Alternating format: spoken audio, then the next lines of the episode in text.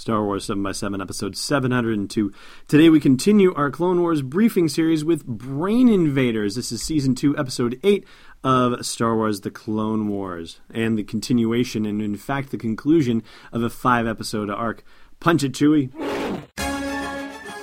Hi, this is Mike and Joe from the Cantina Cast. And you're listening to Star Wars 7x7, the only daily Star Wars podcast.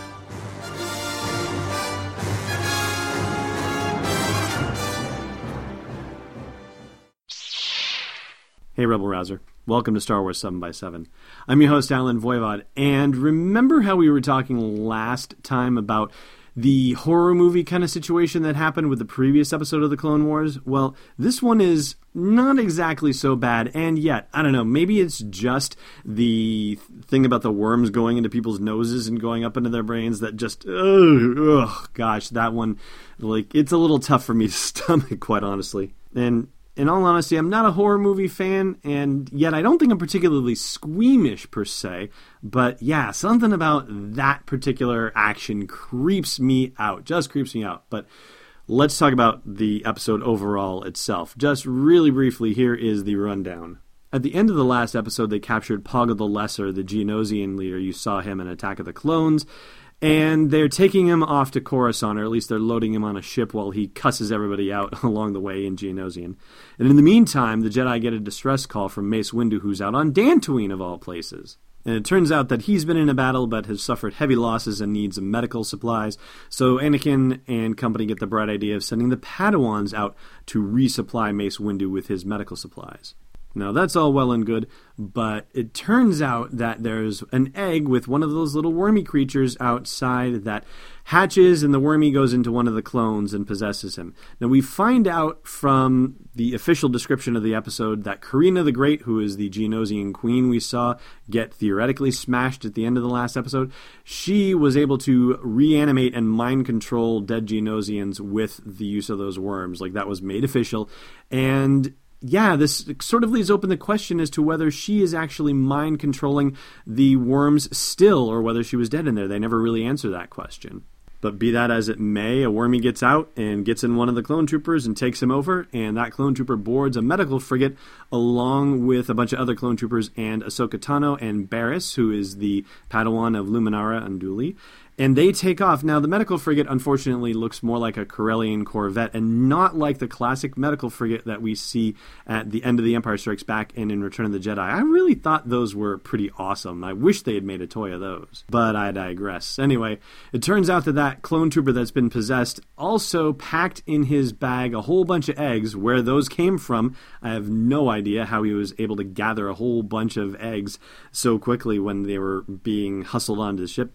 You know, suspension of disbelief, I guess. But anyway, in the middle of the night, he lets loose a bunch of the eggs, and the eggs all hatch, and the wormies take over a whole bunch of clone troopers, and all sorts of chaos ensues ultimately, it gets kind of grim near the end as one of the wormies takes over Barriss, and Barriss and Ahsoka start battling. And in the freezing cold, which Ahsoka has sabotaged the cooling systems to try to kill the worms because they can't stand the cold, the worm is kind of half in, half out of Barriss's nose and is trying to figure out what it's going to do, I guess. And Barriss is going, "Kill me, please." I mean, yeah, like imploring. imploring Ahsoka to kill her.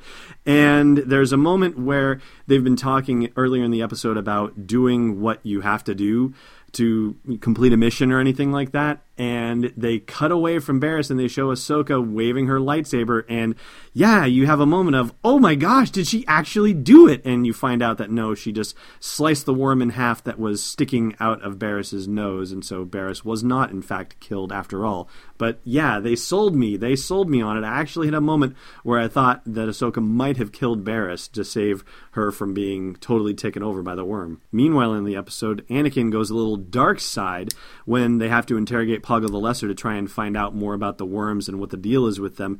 Anakin goes in and sends the clone troopers away so that there are no witnesses aside from the protocol droid because who cares about a protocol droid, right?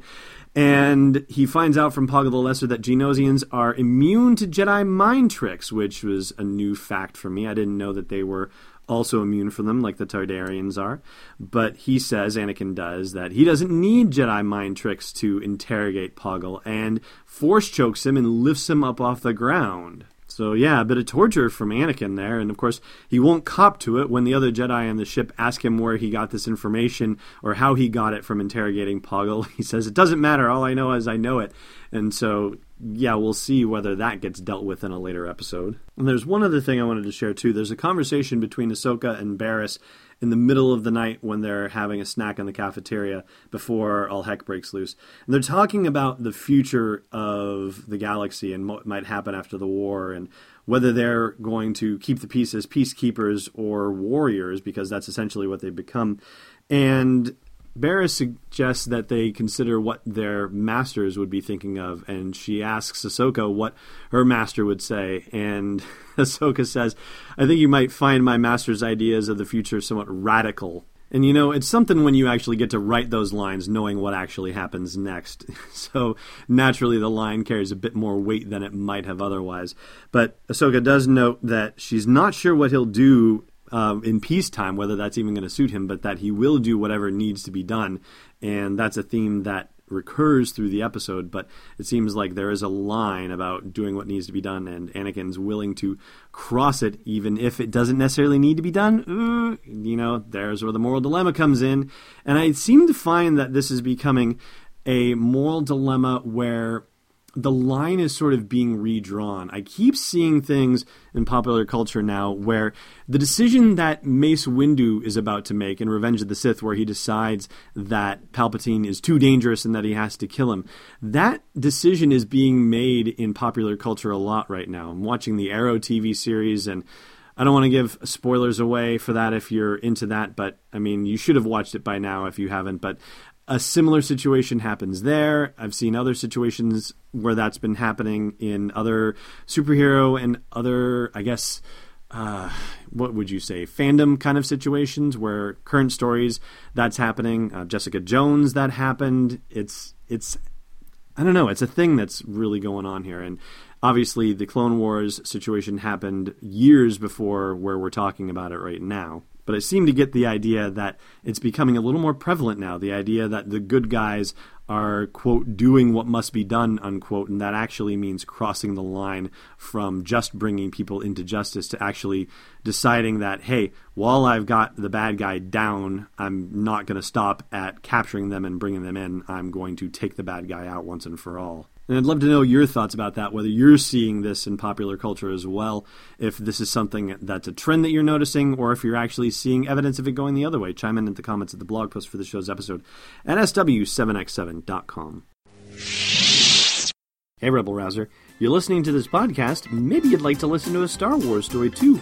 Luckily, we've got just the thing for you. We've partnered with Audible to give you a free download and a free 30-day trial of their awesome service. All you got to do is go to audibletrial.com slash SW7X7 to sign up and get your free download. They've got dozens of Star Wars titles anything you want to do to explore that galaxy far, far away. One more time for you, audibletrial.com slash SW7X7. All right, time for a trivia question before we go. Red squad, blue squad, take my lead. I'm on it. Last time we asked you how many TIE fighters Poe Dameron shot down in the sequence that caused Finn to erupt with joy about Poe Dameron's piloting skills, and that's 10. 10 TIE fighters, count them. Today's question Who attacks Captain Phasma on Starkiller Base? Thanks for listening to another episode of Star Wars 7x7. And hey, before you follow Obi Wan on some idealistic crusade, check out SW7x7.com for show notes, links, photos, videos, and more. And if you like what you've been hearing, support the podcast at patreon.com slash SW7x7. It's not a mind trick, it's destiny unleashed. This podcast is not endorsed or sponsored yet by Lucasfilm Limited, Disney, or 20th Century Fox and is intended for entertainment and information purposes only. Star Wars, the Star Wars logo, all names and pictures of Star Wars characters, vehicles, and any other Star Wars related items are registered trademarks and or copyrights of Lucasfilm Limited or their respective trademark and copyright holders. May the force be with them. All original content is copyright 2016 Star Wars 7 by 7. We hope you love it.